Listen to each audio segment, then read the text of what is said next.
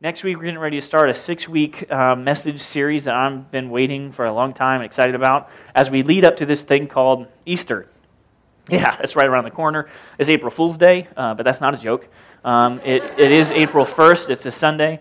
And if you're following along with the, what they call the liturgical calendar, um, we have just now passed the 40 days leading up to some. So some of you may have celebrated Ash Wednesday on Wednesday, got something on your, your forehead. Uh, unfortunately, that was also the day of the, the shooting. So uh, down there at Parkland. So um, some of my friends are teachers, and they have kids at that school. Um, so it's just real hard to, to see. You know, they've got kids in their band now. Um, so the baritone section and the color guard section is missing two or three kids. And it's just it's weird. So just be in prayer for those families um, who are affected um, by that. And you know, it, I, I, invite you to. I, need a small soapbox.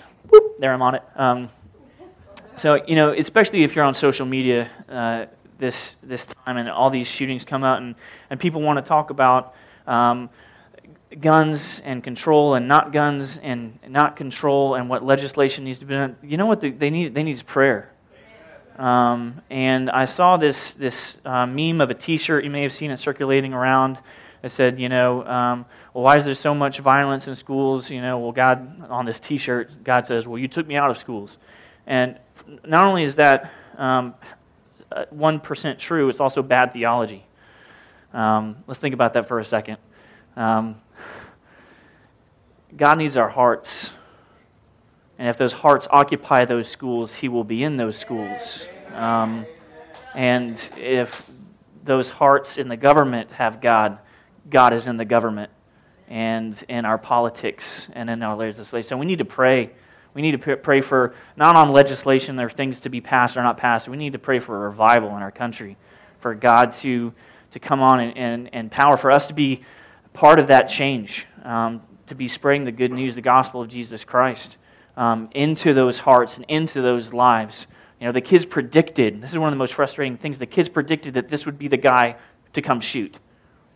And somewhere in your life, there's a person who might just be a bit on the fringe Maybe it's that annoying friend or they seem like a loner or something. I want to invite you this week reach out because those people need Jesus just as much as anybody else. And one of the reasons they're left out as a friend is because they, no one's reached out to them. Maybe they're, odd, they're that odd duck. Maybe they're that friend that you really don't like, or maybe they, I don't know, fill in the blank. It's your blank to fill in. But there's someone in your circle, your sphere of influence, that you have the ability to help affect and change for the glory of God and to pour into their lives.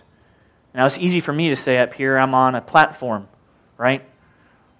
But you all have a platform, and your platform isn't social media. Your platform isn't, you know, getting up and standing on the street corner or passing out tracts. Your platform isn't standing on a, uh, with a sign or emailing your, your local senator for winds of change in the government.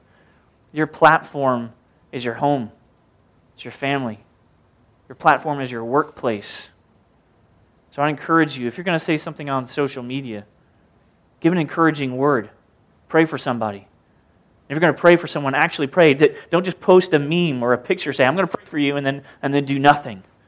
And the hashtags and the Twitter feeds go a few weeks later, and then nothing's done and nothing's forgotten. But prayer makes an eternal difference. An eternal difference. So pray for someone. Pray that God can continue to bring good as only He can do out of this horrible situation. Because good can, good can come out of this. God can use this for good. Now, we may not know what that looks like, but He can. Pray for the families who are affected by this tragedy, who now have lost loved ones and kids who would have had a whole life ahead of them just snuffed out just by going to school. Pray for the shooter He's still alive. His heart can still be changed. And maybe, yes, in prison for the rest of his life. He could be a voice for change for someone else who's in prison and be a light within a cell block.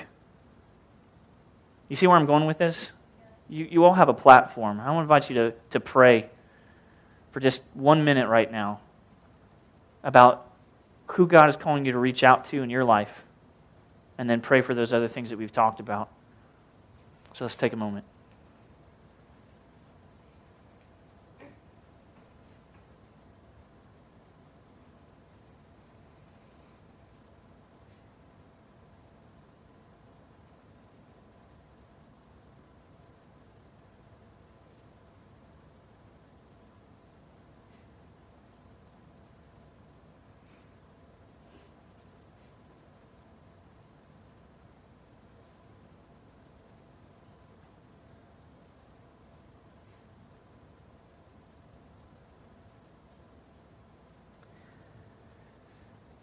God, may we be a people who are not afraid to pray, no matter when, no matter where, no matter with whom.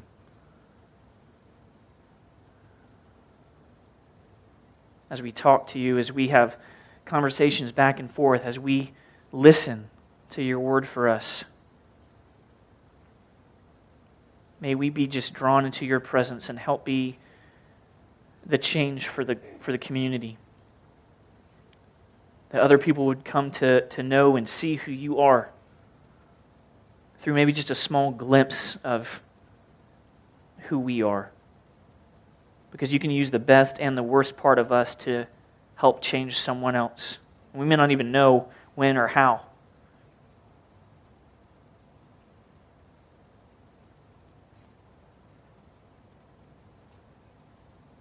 we lift up the shooting in the schools and all the other tragedies that have happened this week that haven't even made the news.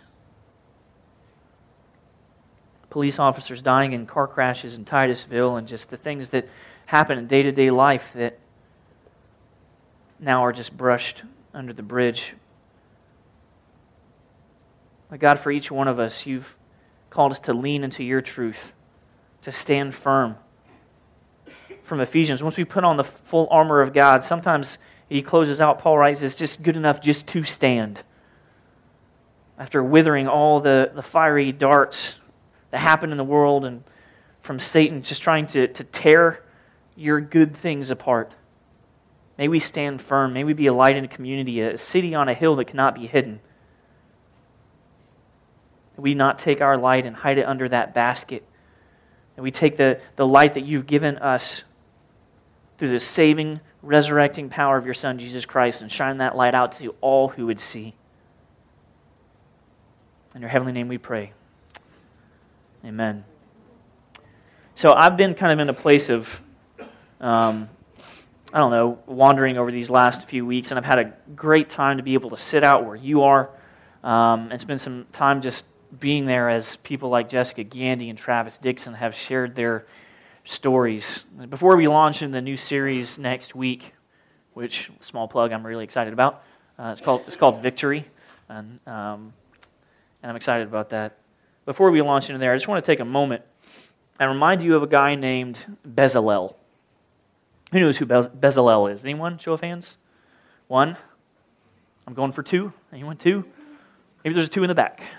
Come on, Yvonne. I know you know. Bezalel. You guys know who Bezalel is?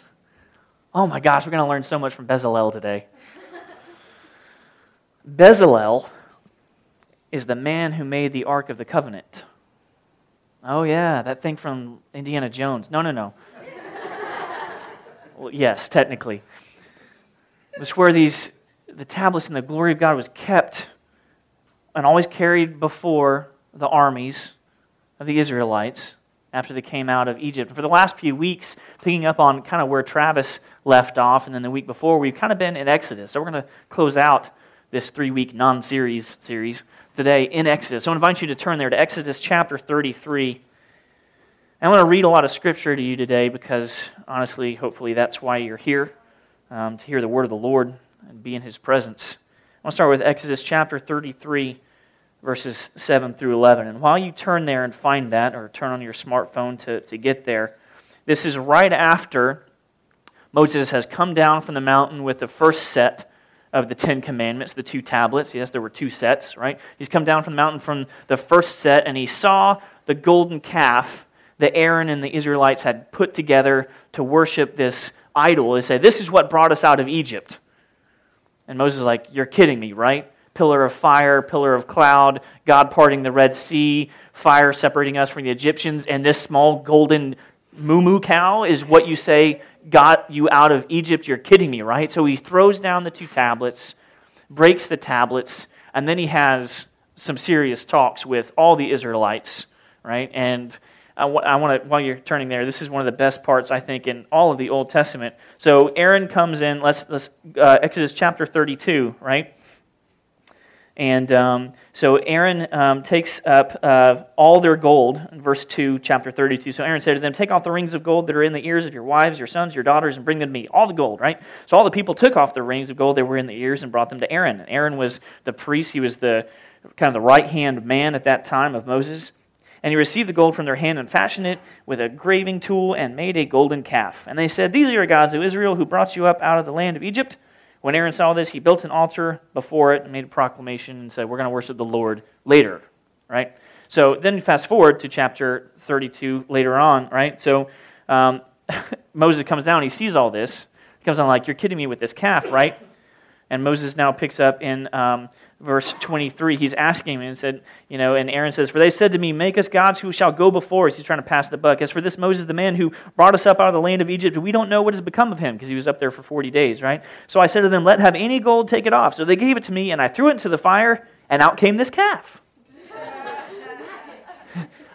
Let's go back again. I put the gold in the fire, and out, the, out came this calf. So again, not wanting to take any responsibilities. I want to start out with that this morning because all of us, by our the passages we're going to read this morning, all of us have to take some degree of responsibility of where we're hopefully going to end up this morning. So Exodus chapter 33, I'm going to begin in verse 7.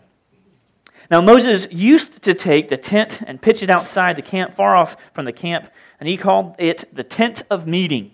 The tent of meeting. I want you to remember that. And everyone who sought the Lord would go out to the tent of meeting, which was outside the camp. Whenever Moses went out to the tent, all the people would rise up, and each would stand at his tent door and watch Moses until he had gone into the tent, kind of like a daily parade of, oh, there goes Moses going into the tent.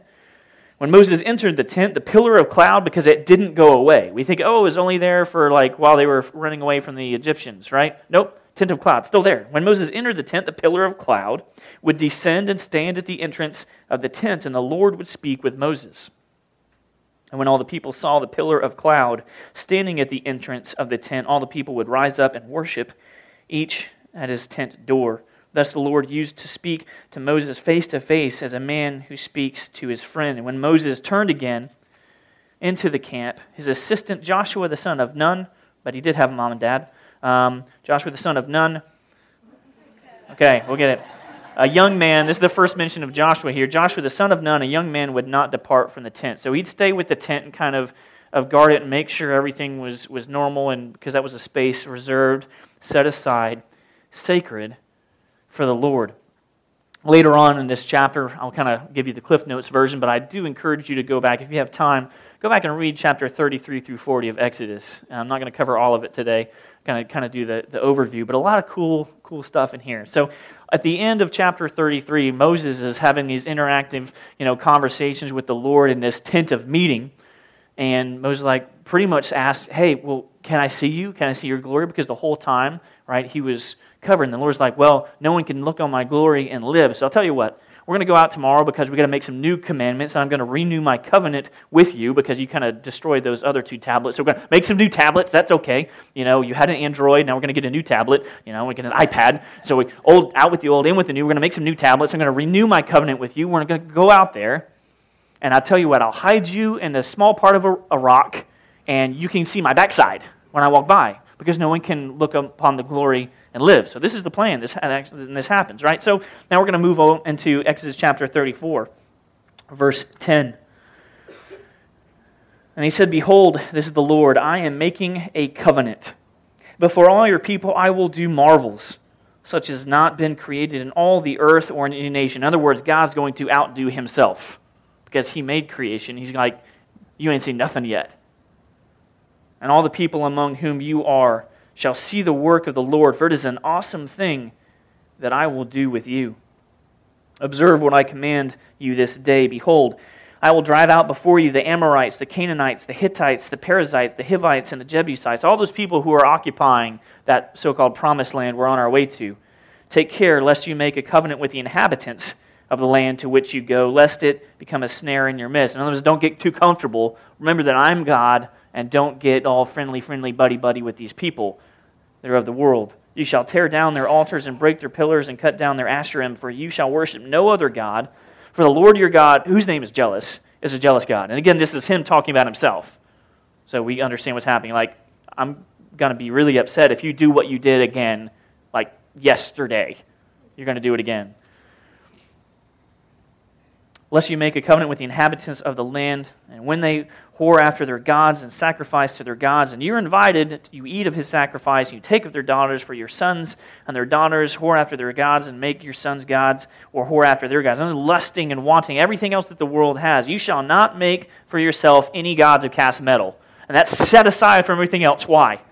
Because they just made a golden calf. And so this is like, you know, if I, I, hear my mom's voice in the tone of Exodus 34 and 35 just coming in and be like, no, you need to do this and you need to do this. And make sure, you know, whenever I went on a trip, my mom said, call me all along the way. You know, anywhere I, I went anywhere, I'm like, mom, I'm, I'm like 34. Call me all along the way. You know, just let me know. What, all right, mom, I'm getting gas. Okay. You know, like, mom, I'm on 95. Okay. And she's, you know, loves, she's, she's telling me kind of all these things, do this, do this, do that, make sure I tell them. This is kind of where God's coming. And don't make any more cast idols. Like, you just did this, no more of that. You shall keep the feast of unleavened bread. We're going to move, move on. Verse 20, the firstborn of a donkey. That's fun. Again, it's worth reading, but maybe later. Six days you shall work. Verse 21, you know, and you take work six days, and then make sure you, you take a day off. A Sabbath, a holy, keep it for the Lord. You know, three times a year, you know, you're going to make all the guys, you know, appear before the God of Israel. So I will cast out nations before you, and I'm going to enlarge your borders. And people are going to be jealous of your land when you go up to appear before the Lord your God three times in the year. You shall not offer the blood of my sacrifice with anything leavened. So I guess, you know, maybe he's got the gluten allergy, or let the sacrifice of the feast of the Passover remain until the morning, right? He's kind of giving all this list of things. The best of the first fruits of your ground you shall bring to the house, bring all the best, right? Oh, oh, and, and don't forget this uh, you shall not boil a young goat in its mother's milk. He's like, I, I, in my mind, I'm like, you know, God is having these conversations with Moses, and he's walking away, and he's like, oh, oh, and don't forget, yeah, don't boil a goat in its mother's milk. That's just gross. So, okay, we're good, we're good, Moses. Okay, and he, he goes away, right? And the Lord said to Moses, Write these words, for in accordance with these words I have made a covenant with you and with Israel. So Moses wrote it down. So he was there with the Lord back on the mountain 40 days and 40 nights. He ate no bread nor drank water. And he wrote on the tablets the words of the covenant, the Ten Commandments. Now remember, Moses wanted to see the glory of the Lord, right? So when Moses came down from Mount Sinai with the two tablets of the testimony in his hand, as he came down from the mountain, Moses did not know that the skin of his face shone because he'd been talking with God. He did not know he looked different. Apparently, there were no mirrors on Mount Sinai. So he had no idea he's coming down the mountain changed because of God. Aaron and all the people of Israel saw Moses, and behold, the skin of his face shone like he's glowing. I know, it's maybe it's Maybelline. No, no, no. You're, you're really glowing, Moses. You're glowing. Aaron and all the people, they, and behold, the skin of his face shone, and they were afraid to come near him. But Moses called to them, and Aaron and all the leaders of the congregation returned to him, and Moses talked with them. Afterward, all the people of Israel came near, and he commanded them all that the Lord had spoken with him in Mount Sinai. And when Moses had finished speaking with him, he put a veil over his face, probably because it's freaking everybody else out.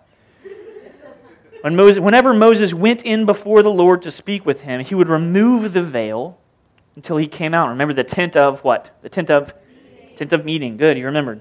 He would remove the veil until he came out. And when he came out and told the people of Israel what was commanded, the people of Israel would see the face of Moses. The skin of Moses' face was shining. And Moses would then put the veil over his face again until he went in to speak with him. After this, things move pretty fast. So in chapter 35, they kind of walk through this period where said, you know what, this tent of meeting, now after the word of the Lord, he's given us some directions of, what to do with this tabernacle, what to do with this tent of meeting. So all of chapter 35, we'll call that the giving and the consecrating. So all, all the finest things, the finest craftsmen, Bezalel comes forward to, to make this ark of the covenant in Oholiab. right, is apparently this really great guy with, with goat skins and, and fabric and weaving. So he comes together and make fabric, and a whole bunch of people come together, give the best of what they have. Say, you know what? We've done the golden calf thing. We've doubted God. We're going to put everything back into the temple, back into the tabernacle for the Lord, where God gets the best. So they, that's the giving. The second thing they do is the consecrating. Once everything has been given, they don't do anything with it yet. They just thank God for it and say, it's here, right? And a lot of times we get that confused because if you, if you had a kid or if you grew up with a brother or sister, you know this because there's a big difference between what we'll call giving and consecrating. Giving is here, uh, you can play with my toy. That's giving. Consecrating is like, this is a toy, and it's no longer my toy, it's your toy, and it's whatever you want to do with it.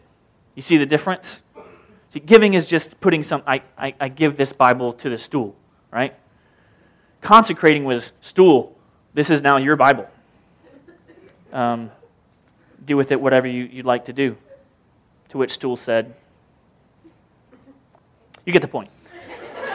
So there's a big difference between giving and consecrating. Right? After that, they, they come together. After they've given everything, the best of everything, and they consecrated, they said, No matter what, this is for the Lord's. This gold, this fabric, this best of the best cannot be used, cannot be touched for anything else. But I want it. Doesn't matter. It's the Lord's.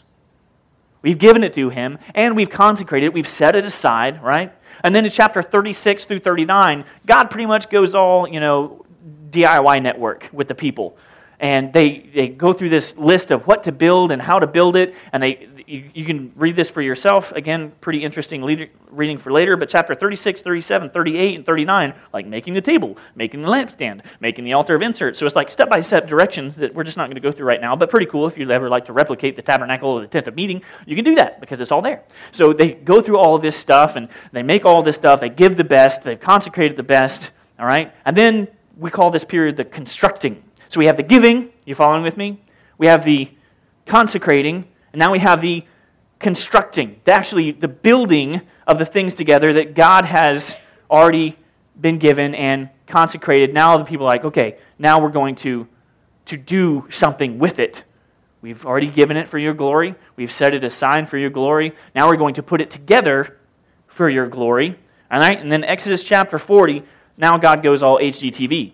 And so now the, the tent is set up, and Moses puts up the pillars, and you can read this there because then the Lord says, okay, now put this here. Ooh, and lampstand, all right, that goes over there. And literally, this is, this is what's happening in chapter 40. Um, and uh, decorate this and all this lampstand. Ooh, I love that lampstand. Um, a little chiffonade and put it over there. All right, now put a little rug there. Ooh, and the table in the middle and this gold thing, right? So he organizes everything in the temple, right? Whew, I know it's a lot. All right, Exodus chapter 40. Now we're going to pick up in verse 17. Exodus chapter 40, verse 17. In the first month, and the second year, on the first day of the month, the tabernacle was erected. Moses erected the tabernacle. He laid its bases and set up its frames and put in its poles and raised up its pillars. And he spread the tent over the tabernacle and put the covering of the tent over it as the Lord had commanded Moses. He took the testimony and put it into the ark and put the poles on the ark and set the mercy seat above on the ark. And he brought the ark into the tabernacle and set up the veil of the screen and screened all the stuff that they put together, the ark of the testimony, as the Lord had commanded Moses. He put the table in the tent of meeting on the north side of the tabernacle outside the veil and arranged the, the bread on it before the Lord as the Lord had commanded Moses. So he does all these things as the Lord commanded, commands him. And finally, verse 33 Moses finished the work. And then, after the giving, after the consecrating, after the constructing, now what? Then the cloud covered the tent of meeting, and the glory of the Lord filled the tabernacle. And Moses was not able to even enter the tent of meeting because the cloud settled on it. And the glory of the Lord filled the tabernacle. Throughout all their journeys, and we forget this later on into Deuteronomy and into Joshua and the stories that we know of where the Israelites, the mighty men, go and conquer places like Jericho. But we forget that throughout all their journeys, whenever the cloud was taken up from over the tabernacle, the people of Israel would set out. But if the cloud was not taken up, then they did not set out until the day that it was taken up. For the cloud of the Lord was on the tab- tabernacle by day, and fire was in it by night, in the sight of all of the house of Israel throughout all their journeys. So when we come back around to where we were at a few weeks ago with Joshua saying, The Lord will never leave you or forsake you, he knows this firsthand, right? Because who's still guarding and outside and with Moses every step of the way setting up this temple? Joshua, son of Nun, right? He's seen this firsthand. The cloud and the, the pillar of cloud and the pillar of fire did not end when the, the Egyptians chased him and then were annihilated. It continued. The glory of the Lord continued. And they didn't move on without the Lord. We read that, right? You all understand? It's really simple, really simple concept. Oh, the cloud's still there. Okay, we're not going anywhere. All right. Oh, the cloud moved. All right, let's go. So for every battle, for every Jericho, for every crossing the Jordan, this cloud would have had to be lifted. Otherwise, the Israelites like, we stay put. Okay, cloud's still there. We're not going anywhere. They did not move on throughout any of their journeys, without any of their travels, without the presence of the Lord. Now, this tent of meeting, tent of meeting leads us to close with maybe a twist on this whole thing of everything that we've read this morning. You see, God does not need a building.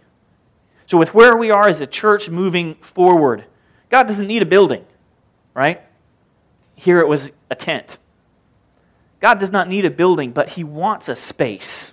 So you're going to write something down, write this down. God doesn't need a building, but He wants a space. Wants a space to be set aside, to be consecrated, to be made holy. He said, you know what? This is only for the Lord. And too many of us in, in our daily lives, we don't leave that space anymore. Our schedules just weave together day and night. We have lacrosse here and basketball there and go, go, go, go, go, go, go. Every minute of every day, fill it with something, and nothing is set aside. Oh, I give God an hour and a half on Sunday mornings. Score. You see the disconnect, right?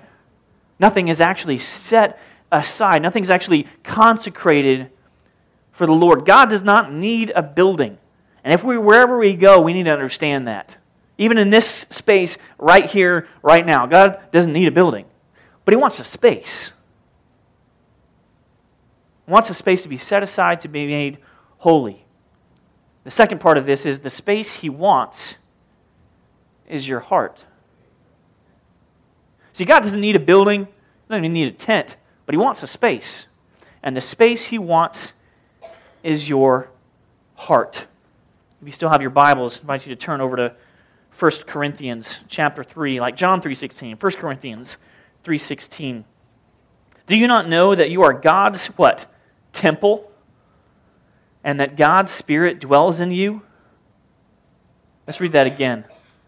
1 Corinthians chapter 3 verse 16 Paul writes to the church in Corinth, "Do you not know that you are God's temple and that God's spirit dwells in you?" See, we don't have a tent of meeting anymore. Oh, that's done, it's gone. But the cloud and the fire still exist. The presence of the Holy Spirit. And we are God's tent of meeting, or we should be, right? But are we? Are we a place to where we can meet and have conversations with the Lord just by ourselves? Nothing else.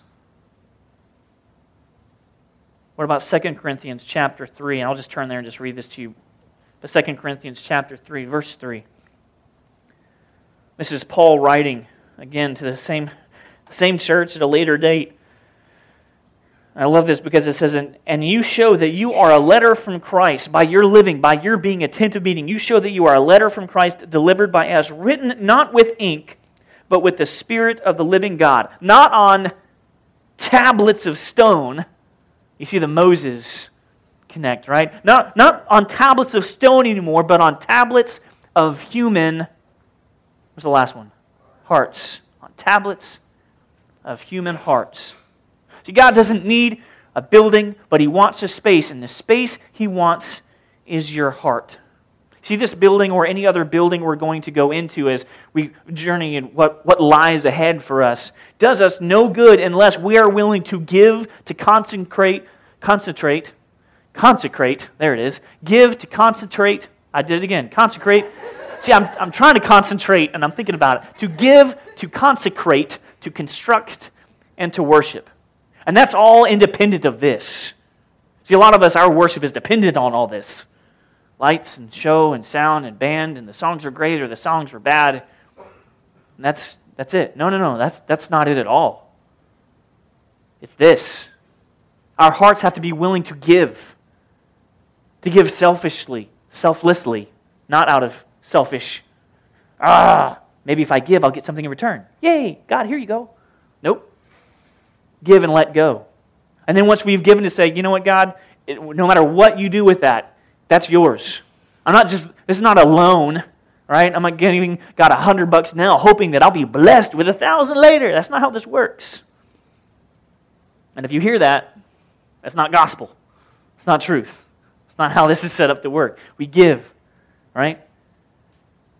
Of our time, our talents, our resources, our finances, our brokenness, our joy. Give it all. And say, you know what, all, God, this is all yours. All of me is all yours. Consecrate myself and do what you want. Use me the way you want to. And then constructing. Some of us have given, and some of us have, have, const- has, have consecrated, but we haven't built anything. We're like, okay, I'm good. I gave to God a long time ago. It's like your wife. I told her I loved her once. Still good, right? It doesn't work needs to be heard again, heard again, and heard again by your, your wife and your husband. Some of us haven't built anything. We've given a long time ago, but you said, you know, I, I've got all the tools. I've got a great family. I've got a, a caring church. I've got a lovely spiritual environment. I've got a community of friends, and I'm building nothing with it. And then finally, worship. We have giving, consecrating, constructing, and then worshiping this final tier. All of that begins in our hearts.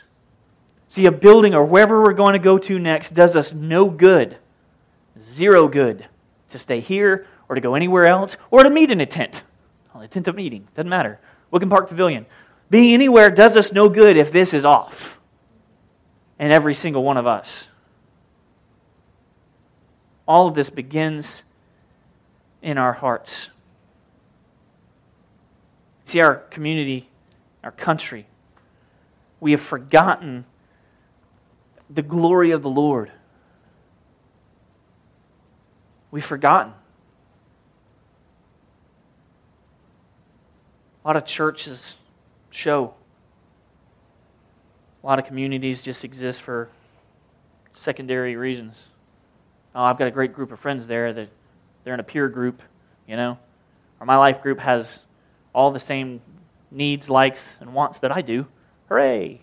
Great bunch of friends. Are you? See, we're going to move forward as a church together. We've got to shake some things up. Our hearts have to be in tune with the Holy Spirit. That's what lies ahead for us. What lies ahead for us is not a, a building, and we can't put our hopes in that. What lies ahead for us isn't a land or a space or a larger this or a smaller that. Y'all with me on this, right? It, that's not what lies ahead for us. What lies ahead for us is all of our hearts to be giving, to be consecrated, to be constructing something for the Lord and worshiping Him. Because that's what it's about. And if our hearts aren't able to be written on by the Lord, to be molded, to be shaped like that clay talked about later in the New Testament, we, if we can't be that malleable, moldable person that God needs, we have no business being in a building. As a community and maybe some small respect this church, but as a culture and as a country, we have forgotten the glory and the awe of the Lord. I'm going to invite the band up as we are going to close in prayer in just a moment. But I want you to just be thinking about this. I want to just leave you with that, that question of am, am I being set aside for the Lord? Am I being consecrated? Am I, am I being giving? Have I even given my heart to the Lord? Or uh, do I give Him this much on a certain time, on a certain day, of a certain week? And, and that's my gift to God. God, take all my 91 minutes. Been a great steward of your resources. Our hearts are what lies ahead. And I want our heart, my heart, to be changed. To be continue to be changed. To be changed now, to be changed later, to be changed later, later, later, later. But we cannot forget the glory of the Lord, to give him the space he deserves.